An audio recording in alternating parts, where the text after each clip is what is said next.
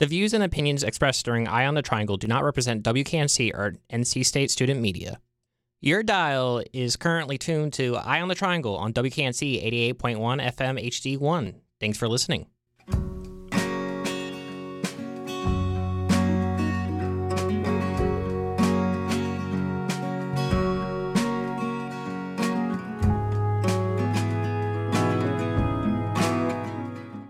During this time of year, the weather gets colder and children start making their Christmas list in the hope that Santa will bring them presents and lots of cheer. There are many traditions that go around for the holiday season, including the lights, decoration, building snowmans, the food, you name it. Though out of everything you could mention, there's one thing that never gets old no matter the season, a nice cup of hot chocolate. To celebrate the beloved beverage, local businesses have come together to create a trail of original mouth-watering hot cocoa drinks and chocolate-inspired experiences for locals and visitors to enjoy in this year's first-ever Hot Cocoa Crawl in Elizabeth City. From sweet sips with plenty of whipped cream for the kids, to cocoa cocktails to satisfy the grown-ups, the delectable offerings in this community-wide Hot Cocoa Crawl will be fun for all. There will also be events, parades, and ceremonies to celebrate the season. In an effort to extend this big event, I'm talking to Karina Raffier, the Executive Director at Visit Elizabeth City. She graduated from Clark University with a BA in Biology, and she has a certification for the CDME, or the Certified Destination Management Executive from Destinations International. She is joining me today to talk about this event that is currently underway and about the different types of experiences and the hot chocolate that one can enjoy to their fullest. We will also discuss its impact and what it will do for the community moving forward. Director Raffier, welcome to Eye on the Triangle. Thank you for having me, Jonathan. So I usually start off our shows with can you just tell listeners a little bit about yourself, what you do and all that stuff? Absolutely. So I have the pleasure of being the Director of Tourism for Elizabeth City and Passapequa County, North Carolina. We're located in northeastern North Carolina. I think we're about 2.5 hours from the Raleigh area. And I love being a Director of Tourism because people check into tourism when they're looking for fun things to do. So it's generally a pretty positive, happy job. And then obviously you talked a little bit about where Elizabeth City was, and I'm kind of interested about the background of Elizabeth City, because honestly before now, I'll be honest, I never heard of it. Could you tell us a little bit about its details and maybe highlights of what Elizabeth City has? Sure, so Elizabeth City is actually the kind of the hub of northeastern North Carolina. Northeastern North Carolina is a pretty rural area, and we are located right on the banks of a river, which makes for a beautiful downtown. So you can walk along the river, and then our downtown is just one block off the riverfront. We have a state university here. We have Elizabeth City State University, which is part of the UNC system. We have a private college. We have a hospital. We're also home to one of the largest Coast Guard bases in the country, which a lot of people are not aware of. So we have the fun of seeing the giant C-130s and M65 helicopters flying overhead all day long. And then let's get into a little bit about the Hot Cocoa Crawl. Why did you choose this year to be in Elizabeth City? Like, why this year? Like, why not last year? Why not in a different city? Like, why this year in Elizabeth City?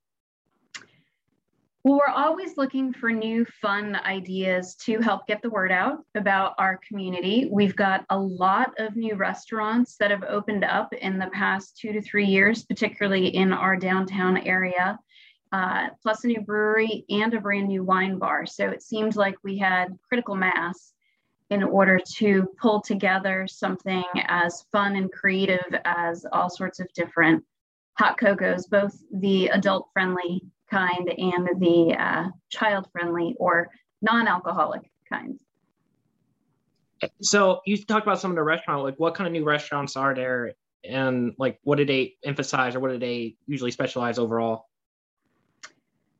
So we have, let's see, new restaurants. Well, I'll start with the wine bar because that is the newest, and that's not a restaurant per se, but it is a true wonderful wine bar, wine, beer, wine cocktails, and they have, you know, cheese, charcuterie, the whole 9 yards there, and they just opened.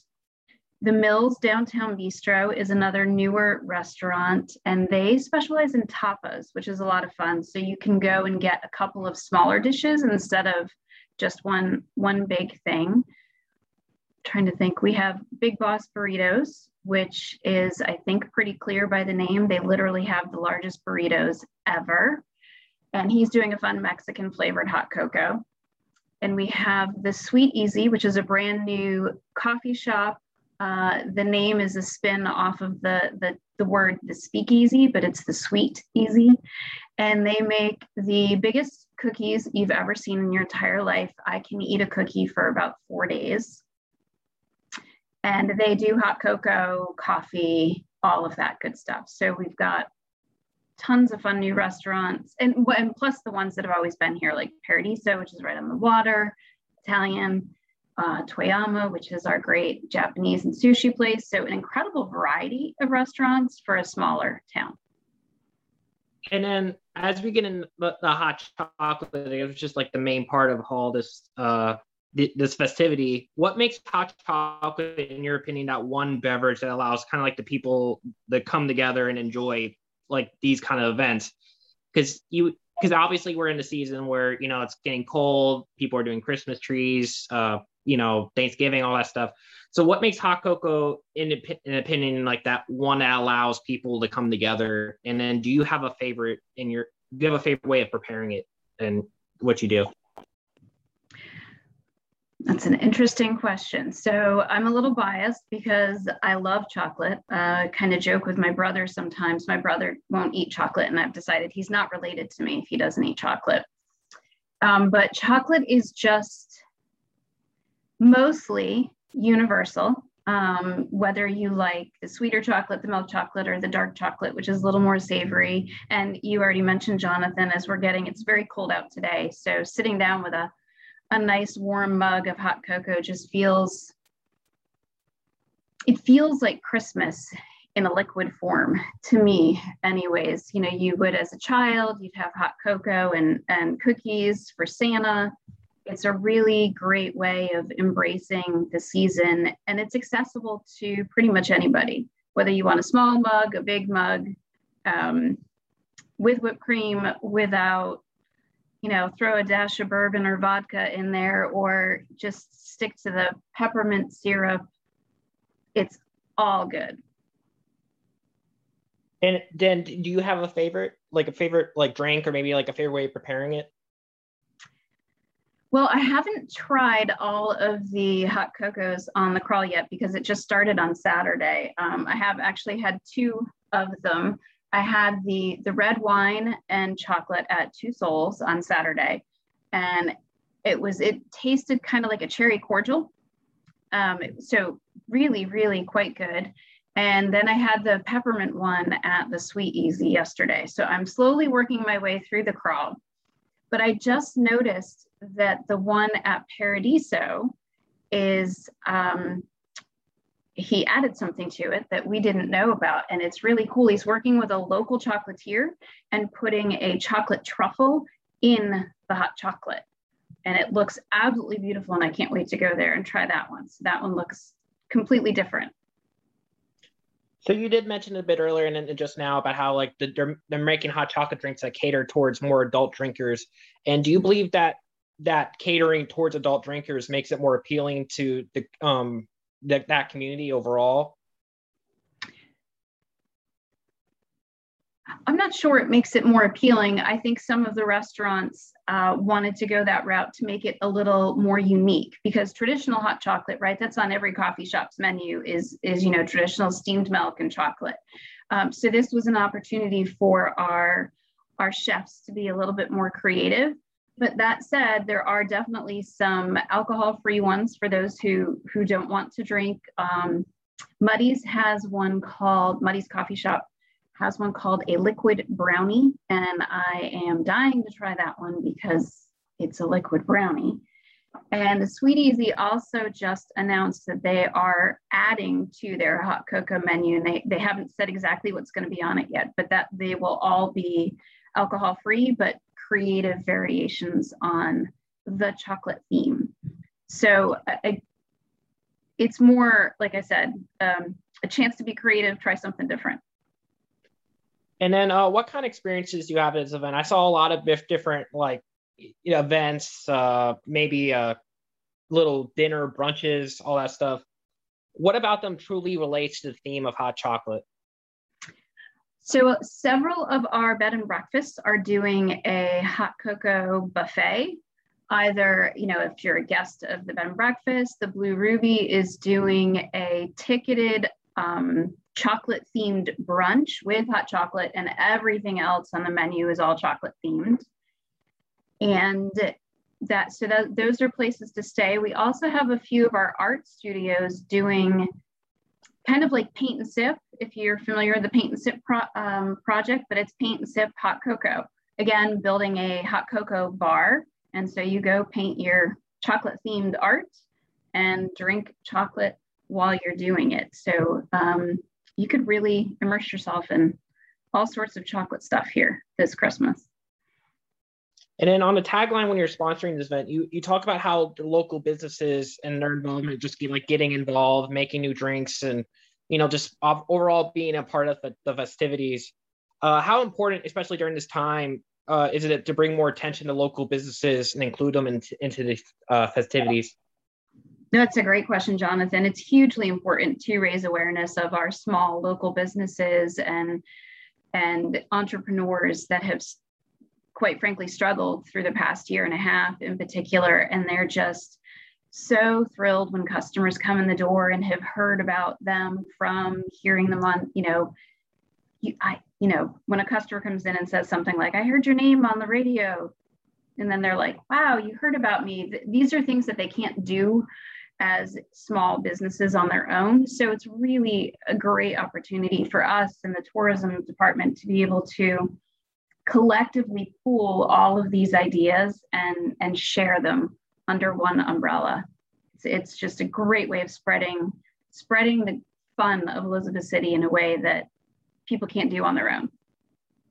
And then obviously, since we're heading towards Christmas, I saw you have a lighting ceremony coming up on the 26th, I believe. And then what makes kind of those kind of little ceremonies, even if it's just like a little lighting ceremony, what makes them so simple yet so iconic when it comes to the holiday season? Elizabeth City truly is an iconic small town. It's just, so I've only lived here for 3 years, and our very first Christmas, we went to that lighting ceremony, and it was the most heartwarming display of, like, literally everybody and their brother comes to this ceremony.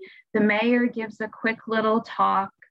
Santa's walking up and down the street. There's wagon rides along the waterfront, free hot cocoa, free candy canes for the kids. And it's just the community coming out and saying hello to each other. The lighted boat parade is very similar. We, like I mentioned, we're on the river. So our local marina gets a lot of the boats, boaters together. They decorate their boats to the hilt with beautiful lights, and then the people riding on the boat dress up in Christmas costumes, which is a lot of fun, and they just go around the river shore, and the more the crowd applauses, is that the right word? The more the crowd applauds, there we go, the longer the boats will circle the waterfront, which is a lot of fun. It's very small town USA. And then obviously, I guess I'm thinking big picture here. Like, what impact do you see this event having on the community? And can you see this event growing in the future, maybe going into different cities in North Carolina? And then, like, what new events could you see it having? Maybe if you were to go next year, like, would you try to add more stuff in, or would you try to do something different? Definitely believe the Hot Cocoa Crawl has room to grow and evolve. We could add desserts to it. We've talked about adding, like a chocolate themed pizza. So it doesn't just have to be just the beverage hot chocolate. So there's a lot of room to grow there. We could extend it, Valentine's Day, everybody thinks of chocolate for St. Valentine's Day. So there's ways it could extend should the restaurants want to continue to delve into that. And we're always thinking of creative fun ideas to drive more awareness and attention of Elizabeth City. So we'll have to let you know when the next great idea comes up. For sure. And then during the dates of the Hot Cocoa Crawl, you have Pepperberry Inn will host, I think they're hosting a hot chocolate bar for all guests for a 2-night stay. Mm-hmm. I believe it was September 3rd to the 5th. Who came up with that idea to actually like have people stay in on that inn for 2 nights? And what effects do you think it will have on them as they're enjoying that experience? It's again, it's something new and different for the inn to offer, which as if you have been to that inn before, you might go, oh, I want to go back because they're doing something different. Or, you know, I've heard of that inn, I've never been, but gee, I really like chocolate. So, hey, honey, let's go check it out. Anytime you have something new and different, it's kind of a hook for a consumer to potentially consider trying it for the first time or going back if they're a repeat visitor. And then this is kind of also another big picture question, but I kind of want your opinion on this. Obviously, we've been through a pandemic. There's been lots of struggles, lots of hardships, especially during the holiday seasons. How special is it to have this kind of event like this coming out this time of year? We are just thrilled to be able to launch something new, pull our businesses together. Like I said, I was out Saturday night at some of our restaurants, and one of the chefs made the drink and brought it up to me and was like, look, here it is. I'm going to take a picture of it. They're very excited to have something as a collaborative community to participate in. I love the enthusiasm again of that small town and that, you know, people when you go out and about. It's really fabulous.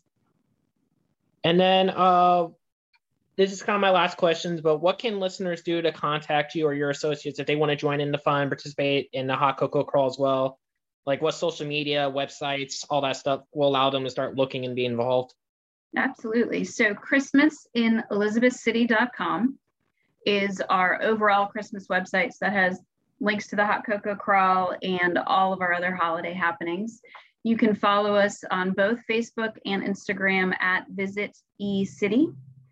And then we are using the hashtag ECHotCocoaCrawl for if anybody specifically wants to try to track down the Hot Cocoa Crawl, hashtag ECHotCocoaCrawl. Well, that is all the questions I had for today. Thank you, Director Revere, for joining us today. F like Frank, if that helps. Ruffier. Raffier, yes. There you go. Thank you, Director Raffier, for joining us today. I really appreciate your time here. Thank you so much, Jonathan, and have a wonderful Thanksgiving and a Merry Christmas. Music in today's episode was Sailing by Delicate Steve through the YouTube Audio Library License. Thank you for listening to the episode today. If you want to listen to more episodes, go to WKNC.org/podcast, as we have new episodes coming out every Sunday. This is Jonathan Eigman, reporting for Eye on the Triangle, signing off.